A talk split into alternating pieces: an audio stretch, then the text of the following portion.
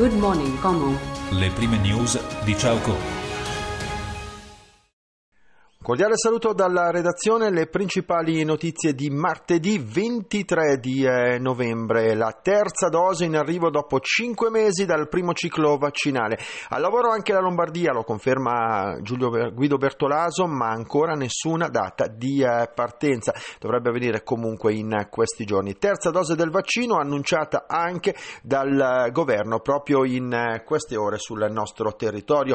Una corsa contro il tempo e per i balocchi per iniziare sabato. Il comune intanto ha già messo a punto il piano di mobilità. La kermesse, come detto, dovrebbe iniziare proprio sabato, anche se ovviamente ci sono ancora alcuni aspetti da eh, chiarire tra gli organizzatori e le forze dell'ordine, soprattutto per il prevedibile accesso di tante persone sabato in eh, città. Il comune, come detto, ha già messo a punto il piano di mobilità. La presentazione comunque della città dei balocchi avverrà domani in comune con una conferenza stampa ufficiale. E poi ancora la cronaca con gli incidenti delle ultime ore, purtroppo uno drammatico è avvenuto ieri a Figino Serenza, eh, nei, tra Figino e Cantù, appunto con un'auto che è venuta fuori strada. Il conducente quarantenne ha avuto un probabile malore, non c'è stato nulla da fare, portato d'urgenza in ospedale, è deceduto durante il trasporto con l'elicottero. Queste alcune delle principali notizie, in aggiunta anche alle prime mosse per le elezioni del prossimo anno a Como, con Barbara Minghetti candidata per il centro-sinistra.